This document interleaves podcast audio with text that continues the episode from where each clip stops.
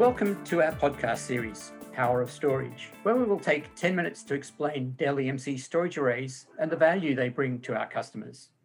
Today, we are continuing a conversation with Tom O'Neill on VMware vVols and Dell EMC PowerMax. Thanks for joining me again to speak about PowerMax, Tom. Let's remind our listeners what we spoke about last time. Thanks, Ian, and thanks for inviting me back. What we talked about last time was the integrations PowerMax had with VMware, and in particular, we talked a lot about vVols. You know, some of the other key integrations that we have are vRealize Orchestrator, which is really a modern VMware technology that allows users to simplify the usage of their virtual environments and storage arrays.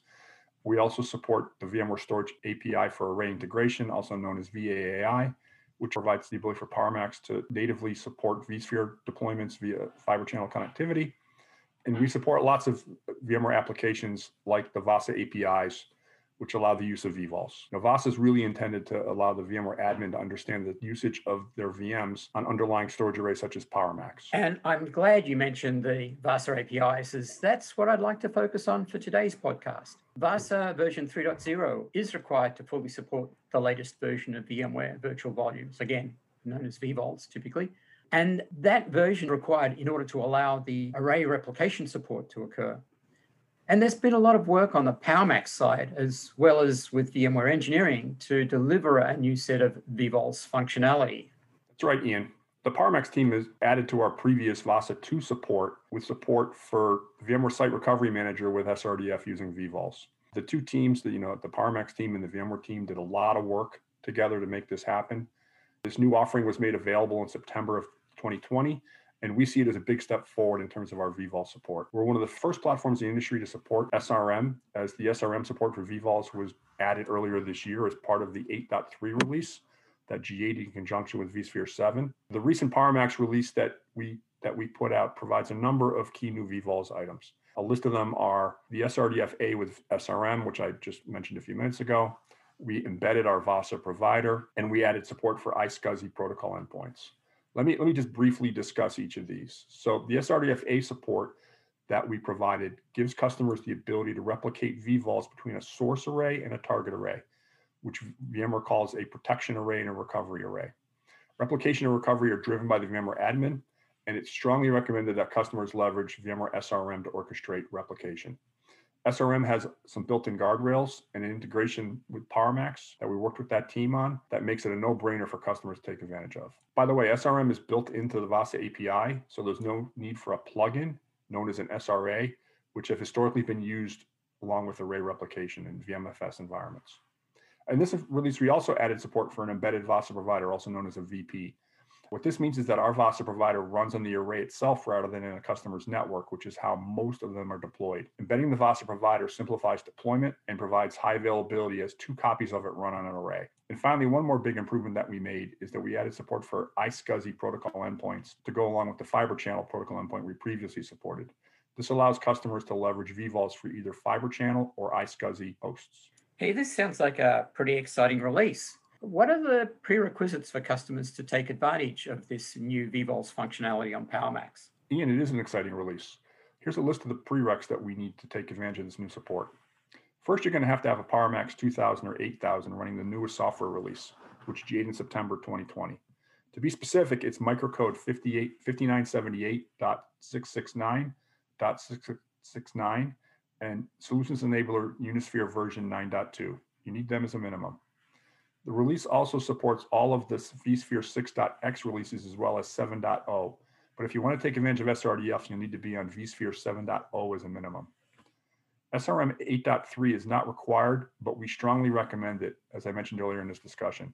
We've done a lot of work with that team to ensure protection and recovery workflows work as smoothly as possible. So I just want to make sure we've got the microcode clear to our listeners. It's 5978.669.0 669 and SE Unisphere 9.2. Do I have that correct, Tom? That's correct, Ian. Okay, so what other considerations should customers have who are considering moving to vVols? Ian, there's a lot of momentum behind vVols, um, a lot of work going on in this space, but they're still not quite as mature as some technologies like VMFS, which have been around for a really long time. I think customers have to think about a couple of things as they're moving towards vVols I think one, one thing to keep in mind is, you know, what type of replication do you typically use? PowerMax supports SRDF async today only, but we're working with VMware to expand to other modes in the future. By the way, all, all of the existing replication in the industry supports async replication today. You know, another, another question to ask is how many snapshots do you typically take? You know, as you know, a PowerMax can take hundreds of snapshots for a particular source, but there are the limits for vVols are a bit lower, which is something to keep in mind. You know, we do expect that these limits will increase over time, but if you require that level of snapshotting, you, you might want to take time moving into vVols. And then I think another thing to keep in mind is how large an environment do you intend to run? I went over this in the last podcast that we did, but a rough rule of thumb is that a VM has about 10 vVols on average. So moving a thousand VMs to vVols will take roughly 10,000 devices, which would equate to vVols. Fortunately, a PowerMax can support up to 64,000 devices, as well as 64,000 vVols, but not all arrays can scale to this level. Excellent. You mentioned earlier that we strongly suggest that customers use VMware Site Recovery Manager or SRM as part of their vVols SRDF deployment. Why is that? Ian, there's a number of reasons why customers really should use SRM as part of their SRDF vVols deployment. A couple of them are the integration provides all of the SRM capabilities that customers have come to expect, including protect, test failover, failover, and reprotect.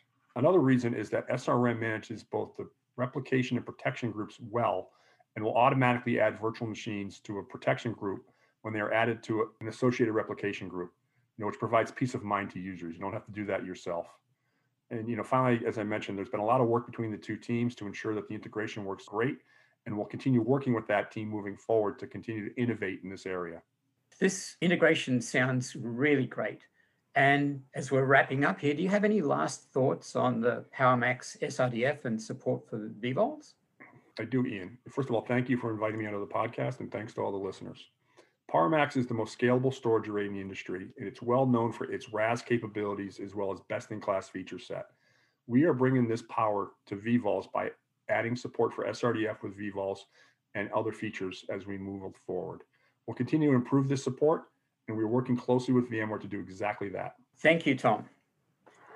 This podcast is part of the Power of Storage podcast series from Dell Technologies. You can check out the rest of the Power of Storage podcasts or our related data protection podcasts on Power to Protect. Both are available on your favorite podcast platform. We hope you found this informative, and we'd love to get feedback on this podcast and the series.